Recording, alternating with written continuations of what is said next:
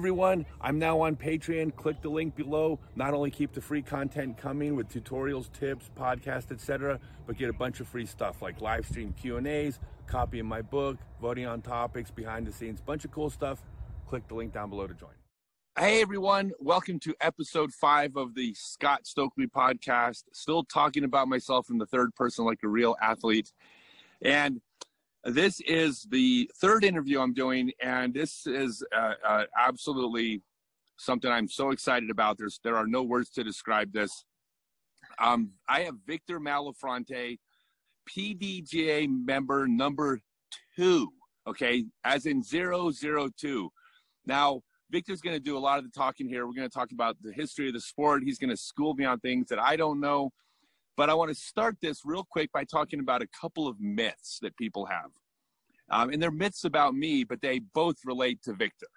So, the first myth is that, uh, as I wrote in my book, I, I played my first round of golf on the world's first disc golf course when there was one course in the world. And people say, Oh my God, Scott, you're an OG. You're one of the pioneers, one of the originals. That could not be further from the truth. Uh, there was several generations. I consider myself third generation frisbee player slash disc golfer.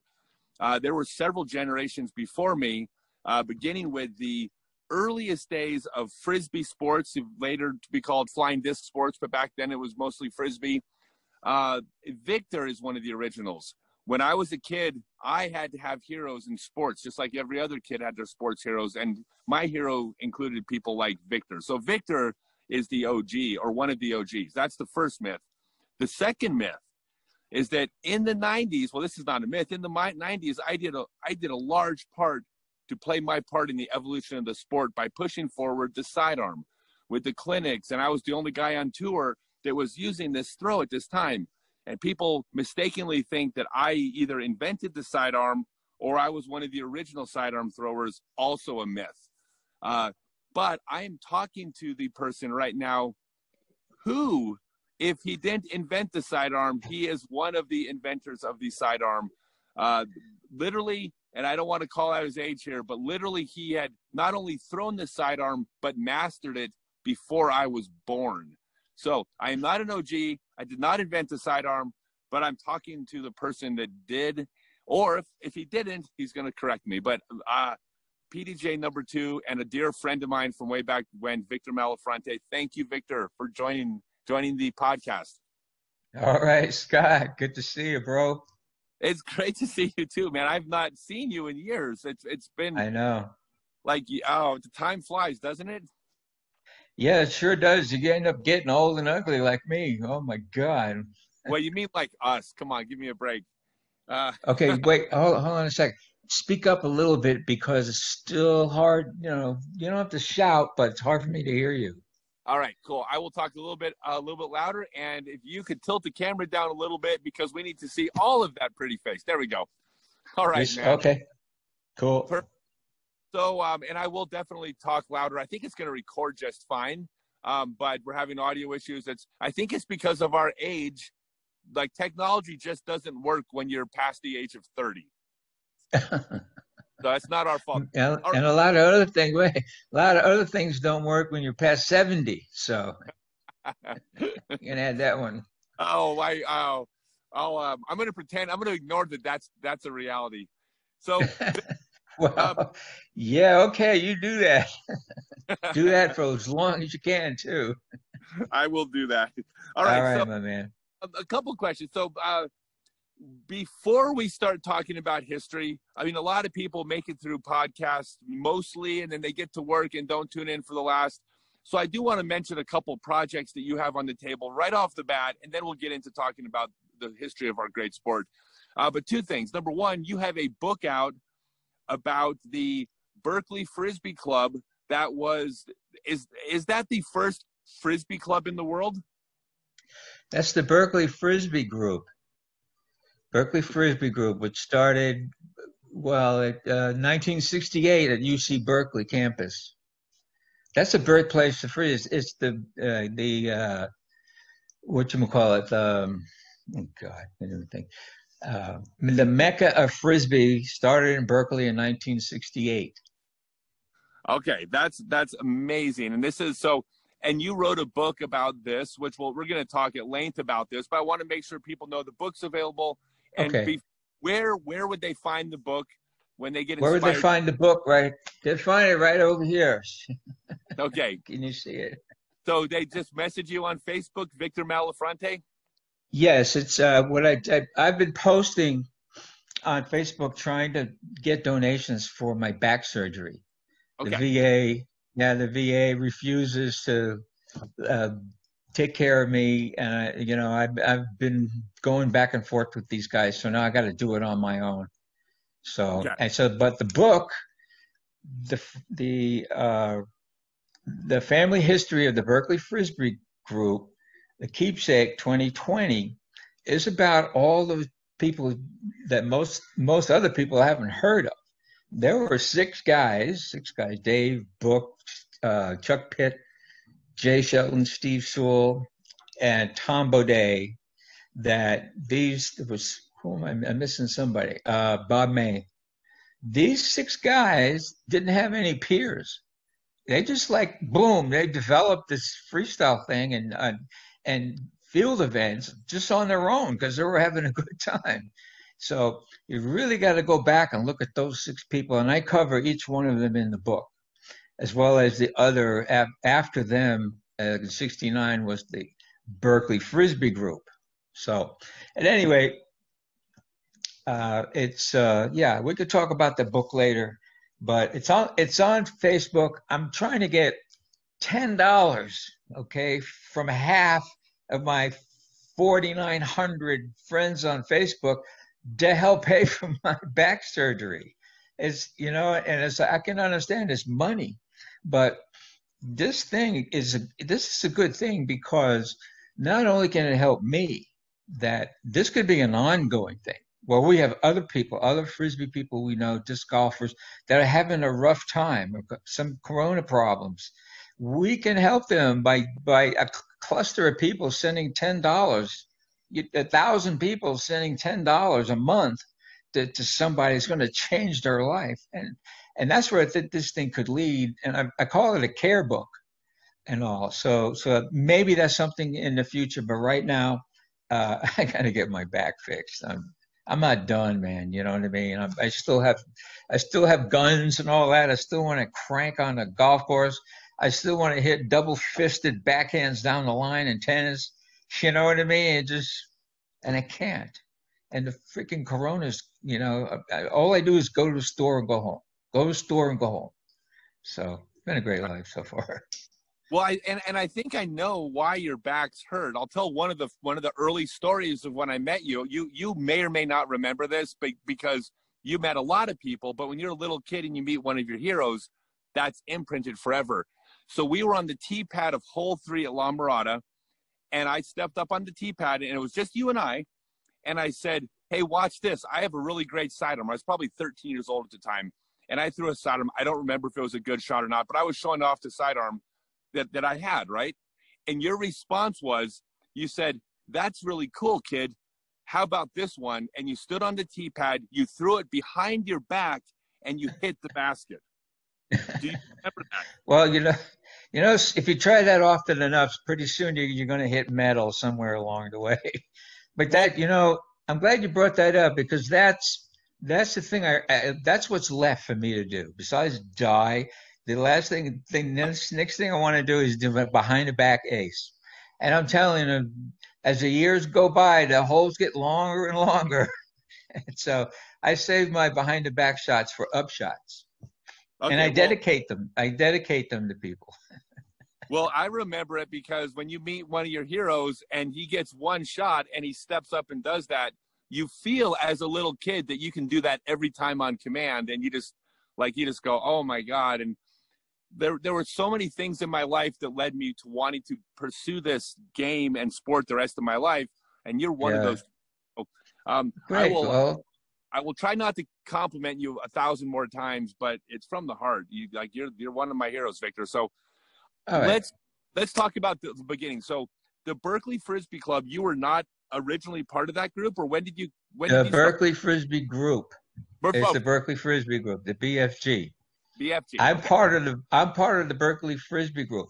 The Berkeley Six pioneer frisbee players that I mentioned earlier, they're also in the Berkeley Frisbee group, but there's a separate. It made them their own group for these six guys, and they went to all the tournaments, and it's all written up in my book about them, and. Uh, it's just phenomenal, this, you know, because if I didn't start doing this, it was, you know, Skippy Jammer who reminded me again, hey, Victor, well, who's going to write about the Berkeley Club? We got a lot of talented people there. And so I started writing some stuff in the late 70s, I think it was. I still have the scratch paper. And so he, he said that to me again a, a couple years, uh, last year. And boom, I started doing it. I had, I, I just did just the Berkeley, Berkeley, and it was 10 pages. And then I kept getting more information from the guys in the club. And now it turned out to be 94 pages, okay, of stuff. A lot of support stuff because it's written by me from my perspective, but with the help of the Frisbee family. And there's a, there's a lot of Frisbee family. And it was taken from a million points in the sky, all condensed into one little book.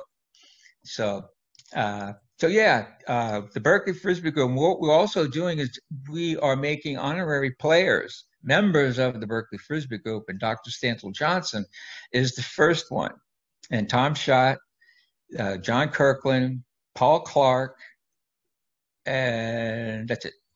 That's for the, the first round. So we're gonna we're gonna keep adding people. I got to get Spider Wills in there. To you know, there's a Steady ahead, Steady Ed Headrick, who was like my god, you know, when I was in, in the frisbee, the guy that was like a second dad that, that I had on the West Coast. So, gotcha. So, yeah. So, when, so the the original group were they uh, the original six were they students at in at, at oh. Cal, or were they just just hippies hanging out in uh, the Bay Area? They were students not only were there those six of these guys, the Berkeley Six Pioneer players, they all graduated from UC Berkeley. Most of them have PhDs. And Chuck Pitt was a double major. While while he was there, I was unable to contact them. It's amazing. All the time I spent on the internet trying to find a couple of these guys, it's been uh, been really tough. And Dave Book, when I saw Dave, I was on campus in the summer of '68, uh, and I, I, had a good time, but I still remember that. And I, I was on an upper level looking over Lower Sproul Plaza, and Dave Book, I see him throw a behind the back skip shot right to his partner. He didn't have to move. I couldn't believe it. I was like, oh shit. I went down to Lower Plaza and I got right in their game. Waved to Dave and he got me involved. He showed me the grip and all that. And for the next month, that's all I did was try to throw behind the back. I was such a freak, man. You know what I mean? I threw a pro, Wham-O Pro 92 yards behind the back at El Cerrito in 1970 to win the distance event. Behind my back. And I, and I have this two finger macho sidewinder trip where Stork, Stork said, what are the odds that the first person would be the best? to throwing throwing sidearm. I'll never forget that. And he and he was right. And it I don't I I haven't seen anyone. I remember you throwing sidearm. You weren't gripping the disc the right way. I won't embarrass you. But uh, we did a demo. We did a demo at what was it, Lake Chabot? Didn't we do a, de- a demo for the handicapped kids yeah, by the we, lake? 1990, we did. Yeah, we did a special needs class. Oh right, okay. And and I was telling everybody and the, all the kids and everybody watched this. Scott St- Stokely is going to throw the frisbee over the lake. Remember? Okay. You didn't want me to say that or something. Maybe put too much pressure on you. But you were smart enough to throw it towards the edge of the lake, you know, where it's not as wide as the center. and boom, and you, and you did it, and, uh, and that that's that was great to see that. I love that. I love that. So, were you you weren't originally in Berkeley then? You you were somewhere else? Oh yeah, I was. I'm a Berkeley uh, Berkeley. I'm a Brooklyn boy. Okay. I'm a born born Catholic boy in uh, in in Flatbush, Brooklyn, who went to church, went into the Marine Corps, got out of the Marine Corps, went to California to Berkeley with my brother. Okay, entered this culture shock that shock that was just my head is still spinning uh, today from what the hell was going on over there. You know, it really was the, one of the best places to be in the late 60s was in Berkeley and of course throughout the 70s. And, and I and I used that to make myself out as being this really big ladies man. And I wasn't. Okay. I was shy with women actually. I really was. So and you know, other social inadequacies. So, uh, so that was in 1968. My brother got married, has three kids. He's doing great. I'm divorced, sold the house, happy again, and just moving on. I'm doing a podcast. I wrote a, I wrote another freaking book.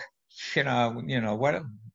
That's great, man. I coming out here to Berkeley was the best thing I could ever done done for my life. And we left Brooklyn because the heavy drug culture, believe it or not, it was. And when, when one of my friends OD'd and his two buddies got him into the house and laid him on the rug in his in his mother's house, and they found him in the morning dead. We said, "Oh." My brother and I just said, "Oh, that's it. We're out of here. We didn't like the cold weather, so we packed up and headed to Berkeley." Gotcha. So you so you found frisbee, but so at the time there was no tournaments. There was no. I mean, it was just a toy at the time. No. Well, wait a minute. I have to correct you there, because Please. there were. I'm going to slap you too, so you better be nice. So, uh, what? I'm still bigger than you, Victor. Hey, don't make me come over there, Scott. Uh, you're, you're in, but here's the problem: you're invited. I'll buy you. anyway. Okay. All right. Uh, what was I talking about? I totally you're, lost. I was no. You were talking about. I said that there was. I was asking if there were tournaments. Oh, the tournament. Okay, right on. I was. I did the right thing. I saved everything that was frisbee in my whole life, just about. I think only Tom McGran has a bigger archive than I do, especially paper wise, and that sort of information, and all. And um, uh, what you call it? Uh, I'm having a senior moment here. You'll have them too. Uh, all right, with tournament, UC Berkeley had the first frisbee tournament that I knew of that was that amounted really to anything, and that was in, in 1968. And at that tournament, Bob May, they had distance, accuracy, and and guts, and mentally a- accuracy as well. And Bob May was the perennial distance champion. When he was throwing at that tournament, you have to measure up and high up on the building did he hit you know. And it's in, it, these little stories are in my book. So they yeah. so they had this great little frisbee tournament, and I didn't play, but the Berkeley five, I think it was five of the Berkeley six guys were there playing. It was Steve, Chuck, and Bob, and not Baudet. Uh, who else was that? And at any rate, so that was basically the first like collegiate frisbee tournament. And then in 19 in 1969, they wanted to stage the first intercollegiate frisbee tournament with Stanford. So Stanford sent some play, players up to Berkeley, and we creamed them like 20, 27 to six. They were great guys. We also played disc golf on a Berkeley campus, which was the first 18-hole course in the world, even though it was an object object course. Okay, it was, and uh, and we used to make up our own holes we didn't want to put the whole thing together. We wanted that element where I know who I was playing against, and I know they were weak doing right to left backhand throws, and we would call them mandatories. I always made my mandatories to the going around the left of anything. Of course, my two finger macho sidewinder would bury them and all. But we had fun. We had fun doing that. So and then so that's the start of the and that was really the first intercollegiate frisbee tournament. It's in my I got the pictures and everything, newspaper article, and well, and, and, and so who so who yeah, won the so yeah who won the first frisbee golf tournament? Who was what? So who won? Speak up. I said who won the first tournament? Was it or was it just head to head? Oh, in golf? Yeah. No, I no I played the four guys from Stanford. Okay, I took played. the four. Oh, and one and one guy from Humboldt State. I took him on the Berkeley course. We played. Of course, I, I should have been the person who would beat them all because they were their eyes were like, oh, you know, just like you were when you were a kid in in La Mirada. you know, and um, yeah, and so those kind of stuff is is is really neat to you know to go back and, and you know and think about those things. And the thing is, I have to apologize again for not writing about the history of the Berkeley Frisbee group sooner. I did. I waited way too long to do it because there's so much stuff in that book. There's four pages of uh, uh, uh, of uh, claim to fame Frisbee Berkeley stuff you know, and we just kept adding and adding, and all of it's true as well. We we're not making stuff up here, okay? And a lot of people don't know about it because the people on the East Coast are trying to take credit for everything, and then the West Coast wasn't even around then. They never even came out to, to California to play a tournament until 1974 and we were doing it in 68 you know that's a, anyway that's a whole political thing i don't want to get into that now but I'll, I'll, be dealing we will be dealing with it okay. Yeah. So so now the, the next part of this story, because I you know I'm friends with so many old timers, and the recurring story that you get from so many of them was, at some point they were playing frisbee in, in Rochester and didn't realize that people were playing anywhere else in the world, and there was people in Austin and people in all these different cities started popping up, but they were unaware that there were other frisbee groups out there. Well, yes, Right. That's true. When, yeah. So when did you become aware of, or when did when did these groups start to figure out that other people were playing? Sure. Great. That's a good question. Because you have to look at at uh, Ken Westerfield, Gail McCall, and Jim Kenner. These guys started in 19. Uh, they're in my book. These guys started in 1971, and they had their own speed flow game you know, just trick catches, hardly any tipping, no delay. Delay wasn't even known of at that at that time in '71, and they were doing demos for CPI, at Continental Protection, uh, Continental, uh, uh, whatever, Continental something, whatever. Anyway, so they were already doing demos. They already had their speed flow thing going. Another group is Mike and Bill Schneider. Mike and Bill Schneider made three tours of Europe rock and roll tours. They were doing stuff uh, with, with uh, Don McLean's American Pies and uh, all kinds of stuff. And, and, they, they set the tone. The game in, in Europe was Mike and Bill Schneider. And they also had their own, it was a little bit different, but they had their own speed flow game. Okay. And, and Westerfield and the Schneider brothers didn't know about the Berkeley Frisbee group at that time. So, and so, those are, are two really eye openers there to say that, hey, there might be some more people like that. There could be two women who played all, all the time, and we just haven't reached them. You know, and I, I'd hope to hear from them. We want to hear this kind of stuff. We're we're into the history stuff and all. You know, disc golf, they just worried about the next golf disc they're going to buy. But you have a history, okay? You have a history, and you should know about it and all. And I'm gonna make you know about it. So don't make me come over there. but you're you're the Brooklyn in you keeps coming out. yeah. Oh yeah. Hey, I I won't deny that. okay, so so now these groups are popping up all over the country. When did the tournaments start happening that people around the country started coming? When did you get to play against Westerfield and Kenner and all these other players? When did that start? Okay. Well, I mentioned about Berkeley already had, they had three tournaments they had in Berkeley called Big Game Week. All right. There's three of them, 68 to 71, I think, or 72. And um, so those tournaments started there. Also, there's the IFT, the International Guts Frisbee Championships in Michigan, which started around 57, but probably 65 and all. But then in nine, and uh, there were other little uh, tournaments. The other tournament Roger Barrett set up with El, El, El Cerrito Parks and Rec Department in 1970. That's where I threw the 92 yards behind my back. So that that was the tournament. We had a Berkeley 72. We had um, a Berkeley uh, tournament in Berkeley Parks and Rec. We had that tournament there. Bob May won distance. Bob May always won distances as though it was anybody else at that time, and all. And so, and then those little type of tournaments were coming up. I I was with Stancil Johnson, and we went to this little tournament. They were like they set up a tire and you had to throw through the tire like they do at, at the IFT.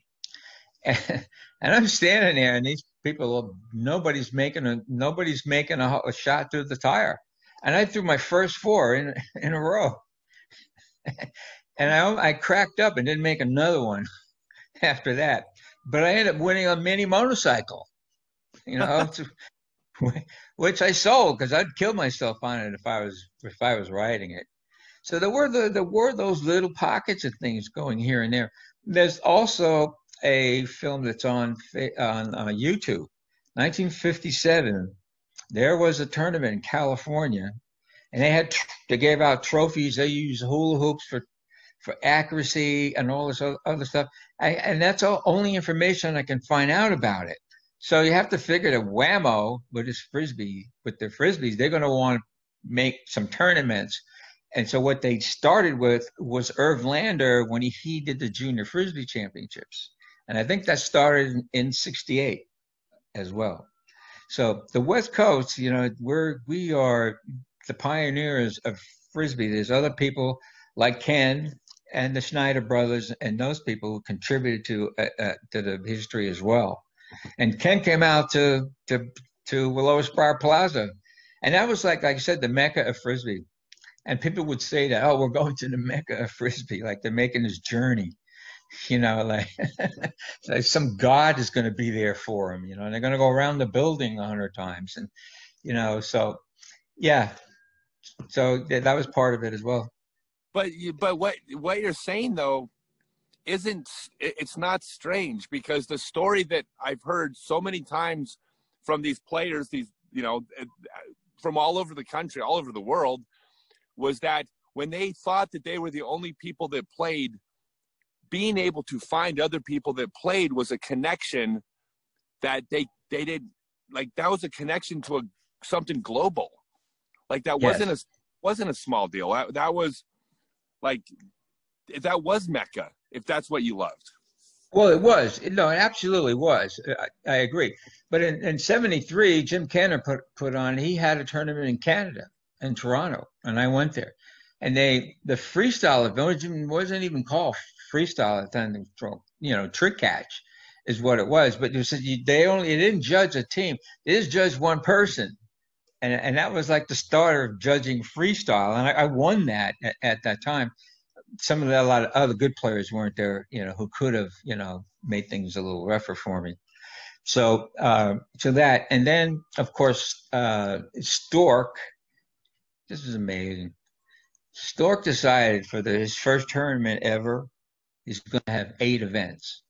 Okay, and he's eight events, and which of two he he and Palmeri came up with, and uh, just you know to add to the tournament, and that was that was incredible, and it went off really well too. There weren't a lot of delays. I mean, there weren't hundred people there to, to compete, and all. So he did that, and that to me to this day is that's really that was a gutsy move to do in 1974. And so when Kirkland and I toured with the Globetrotters, oh my God, the Globies, what a, what a tour.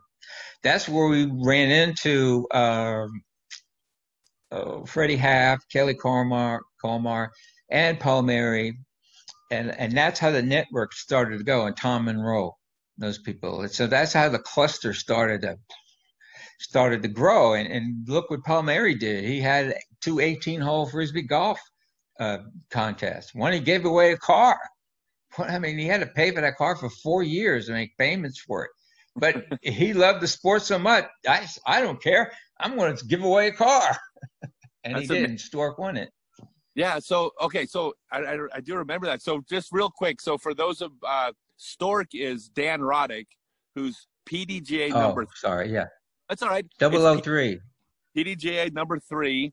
Um, he was also the head of sports promotion at Wham-O. Yes. He was the uh, well. I mean, there were so many people that get credit, but he was able to funnel Wham-O money into the sport. It, it, he had the ability to do that that nobody else could do because Wham-O was the one making the money off frisbee sales. So, so Stork was the one that was able to channel that marketing towards the competitive side, not just television commercials, but actual competition. So he, you know, he helped pioneer it as a sport for sure. Um, right. We we have to talk about the Globetrotters now. I'm going to. I want to share something because we have a younger audience, many of whom have probably heard of the Globetrotters, but what they're not understand is just how big of a deal the Globetrotters were. So, right now, you know, in the modern era, with a hundred cable channels and YouTube and social media, there are there are tens of thousands of celebrities out there in, in all genres. But back in the 70s, when there was three major television networks and a couple big newspaper chains, I mean, there, there was there were only a few mega celebrities. Things people like Evel Knievel can never happen again because there was only so much airtime available on Wide World of Sports. If you were Evel Knievel, you were famous. The next thousand best motorcycle jumpers in the world you've never heard of, right? Yeah. But he was mega. Well, the same thing held true for the Globetrotters. Globetrotters yes, were actually on, they were on television multiple times a year as a kid. Yeah, I have. Globetrotters were on. Right. I, I wrote a little thing about that in the book. John Kirkland, he just he was thinking one day, and it's kind of hard for John to do that, but he ah. came up with this. Over here at the home course in in, uh, in Escondido, he's known as the man who can say every word in one sentence. what we're trying to do is get him not to say all those words all the time. I I tease him. He's a smart guy and all that. Anyway, he wanted to he try to figure where can I go and I where I can entertain the most people at, at, at one time. And he thought the Globetrotters. So he contacted the Globetrotters, and then he got with me, and I went to Boston with him because we he, we had an audition going to set for the Globetrotters. But before that, when I was a kid in Brooklyn, okay, the Globetrotters were on ABC Wild of Sports. Mm-hmm. Every time they were, everybody, my grandfather, everybody, the kids were watching that show. Man, we were thrilled, all of thrilled. Us. But to think, but don't interrupt me. But to think that one day, and to think that one day I would be invited to Meadowlark Lemon's Christmas party at his house with the entire Globetrotter team. Bing! I mean, that was, it's still now, it's just surreal. It, it really is. I mean, what a, and a very nice family too, by the way. And the Globetrotter tour, Kirkland did. That was a great thing because what John did was he's and I was there too, but we had to spread this all this frisbee stuff around the country, newspapers and just on TV and, and all of that, and and so um, that's a, that was a start for a lot of people that, that got exposed to. In fact, Scott Zimmerman is the only player to see a Globetrotter show and Tom McCran and uh, and my frisbee ice show on skates for the Washington Capitals in Washington D.C.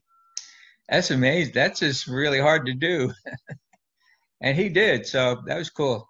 No, but that's not. It, it it's you guys were Johnny Appleseed because every time you went and performed in front of ten thousand people, that imprinted the idea of how fun frisbee is or what could be done with a frisbee. Like those are planting seeds. Even if you, even if we don't connect the dots between who that affected by by big names. That affected the entire sport of disc golf today what you did back then. It's all connected victor. Like don't oh, sure. don't play this. I mean this this was oh my god there was no internet victor. You were the internet. You were reaching 10,000 right. views every single day.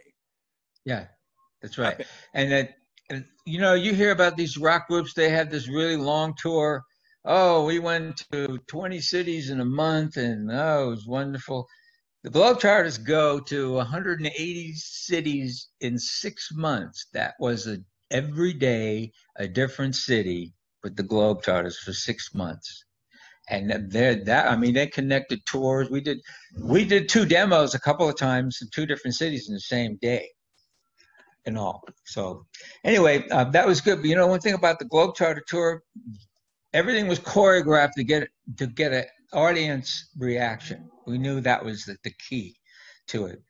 And you know, playing with three and doing four frisbees at one time. We did five frisbees at one time in practice only once. Otherwise, we'd shoot ourselves. We tried if we tried it again. But there's one thing we overlooked was that boomerang throws. John, John and I kitty corner on on the court. I would he, I would throw the sidearm shot, boomerang throw, and would disappear. It's a lot of times in, behind the air conditioner or in the gloom of the, of the stadium, uh, uh, and and then it would come back around, and John knows where to be, you know, to catch it, and and because everybody's watching the frisbee, they're not watching John, and then the frisbee comes around, and John does a a quick behind the head catch, and everybody goes nuts. And and and that the thing was that we didn't really realize we could have done it sitting in a chair, you know. And that phenomenal throw that disappears and reappears again is magical, kind of. And that's how I felt. They thought it was a kind of a magical thing, you know. And and we were just having we were having a great time doing it. You know, John would crank these backhands like as hard. And the thing is, when you play inside of a dome like that, you can throw as hard as you want, and you're not going to hit anything. You know, and a lot of people haven't had that experience, and, and I'm glad that that I did. Well, the, thing that that is, it would be impossible to understand if you weren't there. But before frisbee, objects went up and then they went down. Yeah, and that's did. I mean, before injection molded plastic, parabolic. Yeah. yeah. And so the idea of something floating and hovering was, I mean, literally, there were people that either hadn't seen it or had barely even seen something fly that way. It's not like today. You can't impress people the same way with frisbee that you could back then because it was that revolutionary. Yeah, it's a novelty for sure.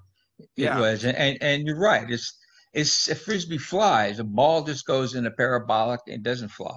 Right. But you make you make the frisbee fly. You make it go where you want it, where you want it to go. And, and what's happened since then? Well, now we have ten thousand disc golf courses and and five and a half a million people playing them every week. At least that was before, oh, you know, COVID and all of that. So it, it's so. more it's more now, Victor. It's this has been a boom for the sport. Oh, I, hey, let me tell you, you're right. When I started doing the research for the BFG book, I've been away. I, you know, hurt my back. I hurt my back.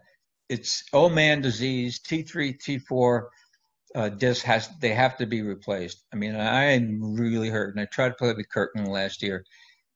It's just not going to work out. And anyway, um, what was I going to say? Hello. Yeah, I'm here. Oh, you went off screen there for a second. Uh, okay. Uh, oh yeah. When I was doing the research, I realized I'm looking at all these pictures and stuff and thinking, oh yeah, I had I didn't play for a long time. I didn't play in the 1990s because I suffered from these headaches that I got from the Marine Corps from their toxic water program. Uh, at any rate, I'm looking and I see these. I can't believe is this a real gallery? Is this face? Is this uh, photoshopped or whatever? And I couldn't believe the Thousands of people they're watching disc golf.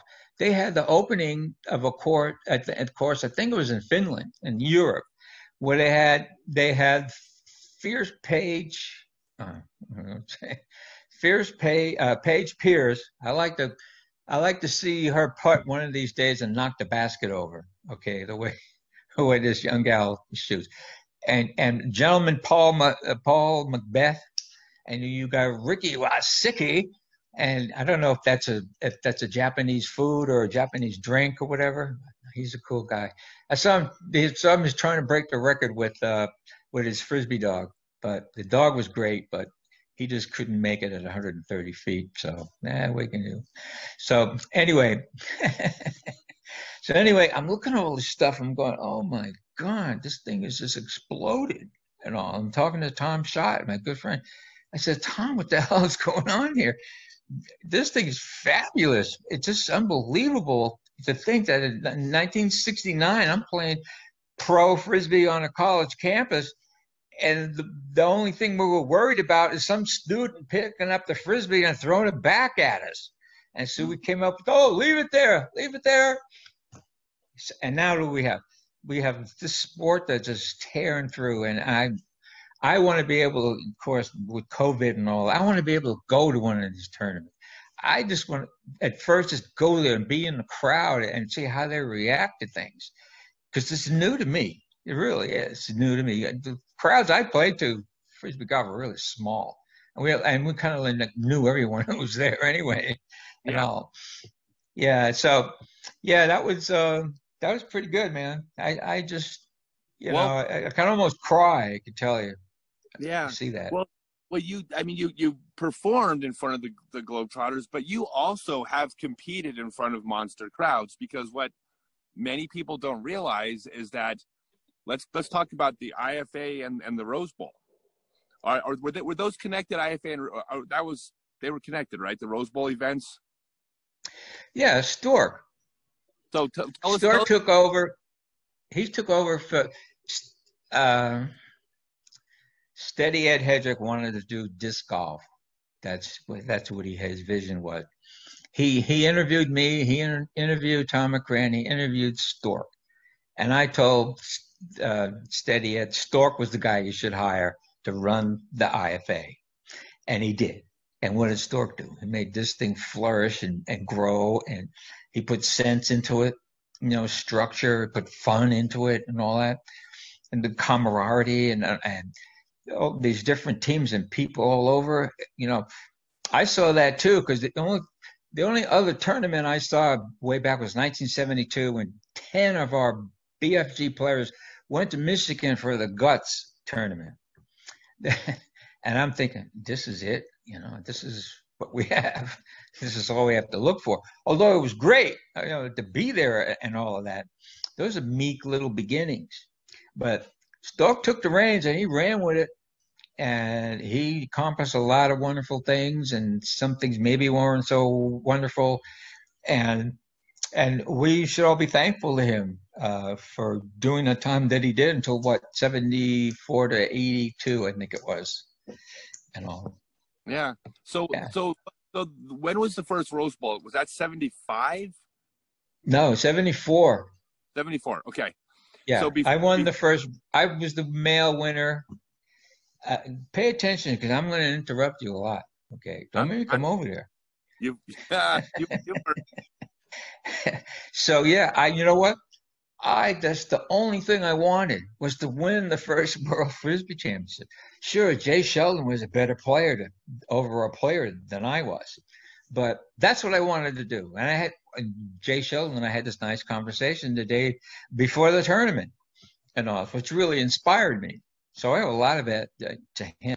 So I won that. Monica Lou won distance. She just creamed everyone. There's just that little girl, that little Monica. She, this girl could rip. She, what did she, 86 yards, and the other girls around 60. You know, because mm. she was using the Bob May power grip with the long pendulum. Little tiny Monica was, was really wonderful. So, uh, so yeah, and then uh, Kirkland won distance and I was glad that he did. I didn't want to win distance. I wanted him to win the distance because we were going to go on tour with the Globetrotters right after the, the, the first WFC. And I'm thinking, well, let's see. You're going to interview me, uh, uh, introduce me as being the world frisbee champion, and John Kirkland is my catcher. You know that that was not that was not going to play out too well. So so good. That was perfect that that happened and so we had a good time, and uh, a lot of people thanked Stork and uh, Steady Ed, and a lot of people, Palmeri, and other people like that. Okay, so I have to ask you about John Kirkland because everyone yes. who meets, everyone who meets John today loves him. But when you ask the players who played with him back in the 70s about John Kirkland, the opinions weren't always that. you mean he wasn't always he wasn't always sweet and really friendly. He I didn't heard. take you under under your wing and give you a little pat on the butt and, and on the butt and say, "That's okay. Next time you'll do better." You know, he, John was a competitor. He's really intense dude. Okay, this guy, he still is. Okay, he's he's up in in uh, Seattle, Washington. He's living there in his house with his daughter and her husband and their little girl JJ and there's a connection to JJ in the frisbee book too, right at the end. You, you, you'll see that, and you know John does things to extremes. He very health conscious. He went out the other day. Okay, he was actually he was actually outside somewhere in Seattle, but in the shade. Okay, did not want to be in the sun whatsoever. When I when we played at at the uh, Escondido course, he comes out. There's not one point of skin and that man that the sun could land on. He had the all, he had the long cotton shirts on, the big broom hat with the mm-hmm. towel in the back, you know, and all that. It's just a really intense guy. You know, that that's how he is. And you're gonna hang out with Kirkland. Yeah, he's a smart guy and he could be a great guy. That, that's not a problem. But he's really intense character. He, he really is. Gotcha. So what about Van Miller? Was he part of the? Was he in the Rose Bowl era, or did he come after? No, he came. He came not the first or second. I think he was in the third, third Rose Bowl. Van Miller. He was. He was another guy. He was. This is a. Uh, a guy who could really crank a disc too. Uh, he didn't play that much though. I didn't see very much of him uh, in California. Okay. So when you were at the well, how many people were in the stands for the for the the championships? Oh, I counted them. Twenty five thousand and two people were there. Double O two. yeah, twenty five thousand. No. it was about it was about twenty five k. It, was, and it was marvelous, and it was it was great because Kirkland and I standing on stage. We're, we're with Catherine Bach, who was part of the the Daisy. What was it? The Daisy Duke a TV show and, and, all that. And so we're on stage with her telling people, and uh, John and Victor are going to go on tour with the Harlem Globetrotters. I mean, what else could we have added to that to make it any better? You know, that was that was surreal too. That's that's. So you played all through the Rose Bowl, the Rose Bowl era, in the '70s, and you were you were still competing in the '80s. But when how long in the 80s were you competing for? Oh, I didn't go. Um, you know, I didn't have the money to go to all these frisbee tournaments. I didn't want to. When I left Brooklyn and I saw the different lifestyle in Berkeley, what people were doing, I said I don't want to work for ten years, and all. So I didn't want. I did what I didn't want to do is have a career for ten years, other than do nothing, other than going to the plaza. All right. So you didn't want to work for 10. So you didn't go to all the tournaments. So do you what, do you remember when we first met? Was this in the, this was this late seven or early? It was early 80s when I met you, right? Yeah, it would have to have been because I was in uh, working at Brand X at the time, Southern California, and all. Yeah, there was. It was probably I was there uh, in 1980. 1980, I, I was uh, down south and uh, that's where you would have probably met me back then. I think one of the last major tournaments I went to was the the Masters overall in Springfield, Missouri, in '81, and I won it. You know, and it, that was great. I won two other Masters with Tom Schot in Santa Cruz, and, and all of that. So, so yeah, so that was that was good too. God, I, that's that's crazy. So so we met in the early '80s. What I, I, have to I I have to ask. I've never asked you. What was your impression of me? Because I remember myself as oh, oh we're we're gone. Yeah. Um, oh, I remember myself as a very annoying, yeah. arrogant punk kid. Speak up. I remember I remember myself as an annoying, arrogant punk kid. Yes, yeah, so, and so do I. Yeah. Okay, Good. so good. I'm glad. I'm glad. I would have added a couple of adjectives to that, but I'm trying to be nice to you. So. hey, I. You know what? I was. You know, it's sports, and and I remember like trying to be the best in the world, but then I was looking up to people like you and Joe Orsino, and and Mark Horn, and oh my yeah. God, the on of of these Skippy, uh, yeah oh my God, Skippy, John Jewell. John like, Jewell. I, yeah, I mean, I I did not look up to basketball players or baseball players or football players. I I looked up to frisbee players, and and that that was you guys. And and and I mean that's I mean you guys were my heroes. I mean I've said that five times. I, I I'm I I get to be a fan when I talk to you because usually usually I'm the old guy with the low PDGA number. I, you know what I mean? But it's my turn. So Wait a minute. You said you have a low PDGA number? Nah, can't be. What's your number? It's 31. five digits, isn't it? You're No. five digit number, don't, aren't Oh. you? it's 3140. Ah. you know, what is the number up to now? About 120,000? Is that Oh, I think PGA numbers? 50. 150. Yeah. It's Wonderful. yeah, it's insane Wonderful. today. So you stopped playing in the the 80s. Well, did you completely stop playing or did you just No, no. I, I, what I ended up doing when I moved back up, I didn't like Southern California. Brand went out of business, so I moved back to the Bay Area. And the tournaments I went to were there at Berkeley Aquatic Park at times, but mostly going to Santa Cruz, Santa Cruz to play at Tom Schot's Master Tournament and and uh, Skippy Jammer, all those events he, he put on there, and that campus was really wonderful. I mean, you know, it's just the thing you have you have this entire campus, you know, to yourself to play.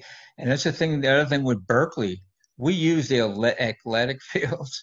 We use the entire campus to play frisbee golf, and it didn't cost us anything, you know. So that th- those kind of things are are, real, are are really good to have. So I played every so once in a while. My of course you get older and your abilities diminish, and you know you get wrinkles and all this other stuff. So so anyway, yeah. So it's like that. Yeah, I, I haven't played. Last time we the, the time I played with Kirkland was last year, or maybe even a year and a half ago. Prior to that was maybe a, a year. Try to go back out, and I I even tried to learn how to throw how to throw bevel edged backhand. Sidearm was hard to do as as well for me because I I was so wired with a different with the pendulum with the you know the whirl uh, uh, throw, but I I had this one throw backhand that really opened up my eyes to bevel edge. I threw one backhand and it went five feet off the ground for 95 yards, and I'm thinking, "Holy shit!" You know what? What is this? You know, five feet, I swear, off the ground of 95 yards. Me throwing it. And Yeah. uh, so anyway, they are kind of they're kind of kind of hard to deal with. And I've been thinking about, yeah, I, should, I like to go throw a 500 yard, you know, backhand in a tournament. Yeah, I'll be in the trees and everything. So I'd rather I'd rather watch than be embarrassed. So Nah, no, I, I think that's amazing. So, uh, I love, I God, I could just talk to you all day, Victor. I mean, we carried a lot of stuff. yeah, um, and and we could always come back and revisit, but uh, I think we're probably right about the right amount of time. It's about drive time to work length. Um, so just one more time. So the the Berkeley Frisbee group, I got it right this time. You Um, did. The, the book about the six people that started. Well, so many people were involved, but six, the Those six six, wait a minute. Those six, those six people were all our peers because they didn't have peers. Remember that? You got to remember that's a big difference. They started the serious frisbee play where they would go out on a field. When I met Bob May, I was playing a softball game, and I had I played left field. I was a ruler of left field. Z was a ruler of center field, and Bob May's out there. Here's a grown man on a college campus with two dozen frisbees and he's trying to throw them as far as he can and nobody was catching them and i'm thinking what the hell which is this is berkeley what what's going on here with this guy and i had to ask him nicely i'm sorry but we're going, we're going to play softball now and he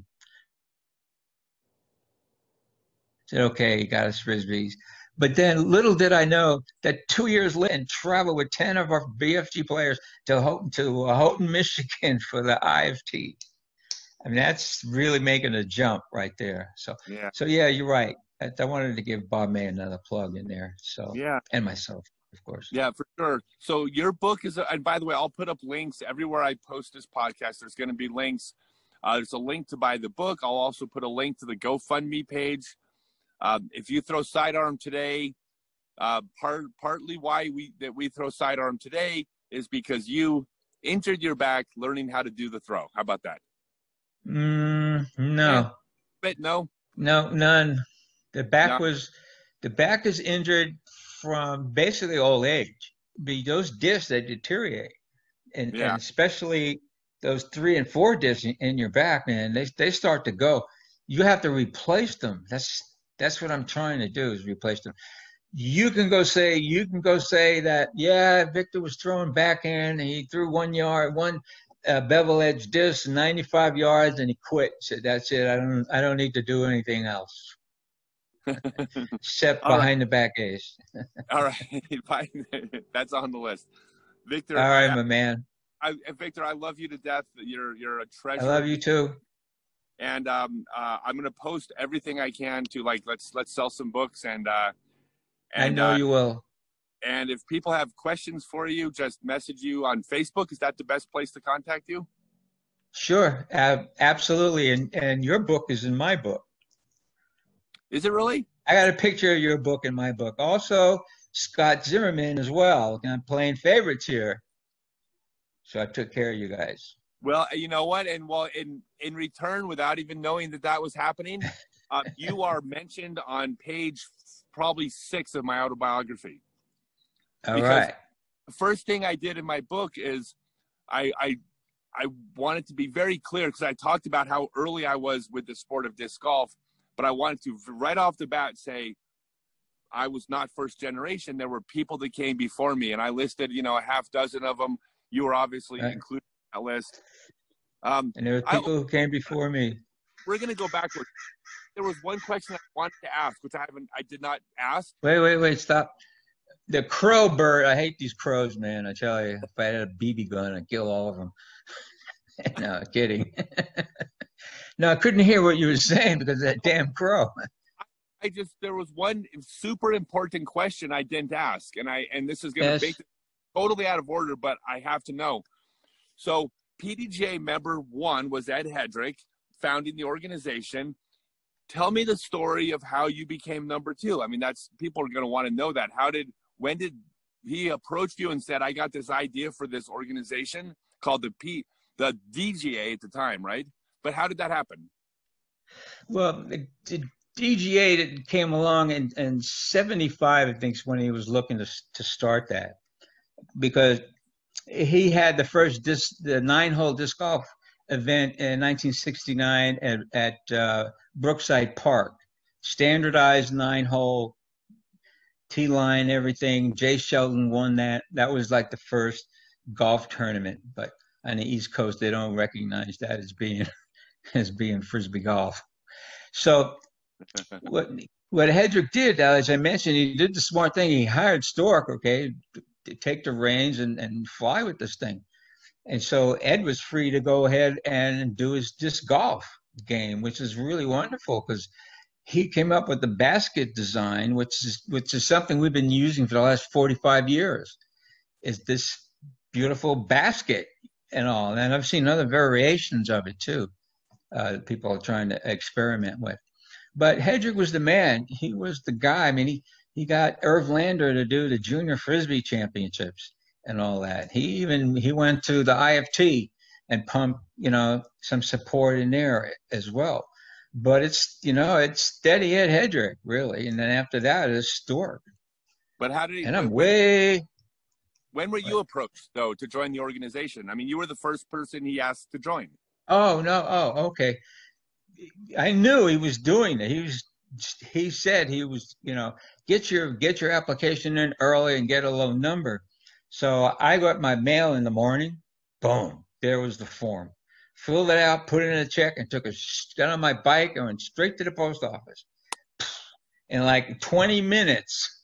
That's great. And it got mailed, and he got it, and boom, I'm 002. I still want to claim the fame I have now is 002, but I'm enjoying it. Not the only. All right, Scott. All right. I forgive you. I. Thank you, man. Hey, again, love you. I can't wait to talk to you again. Um, let's see if we can raise some funds and. Okay. Uh, um, Good luck keep... to you. Thank you for all your goodness. All right. Thanks. Ciao. Bye. See you later. Bye.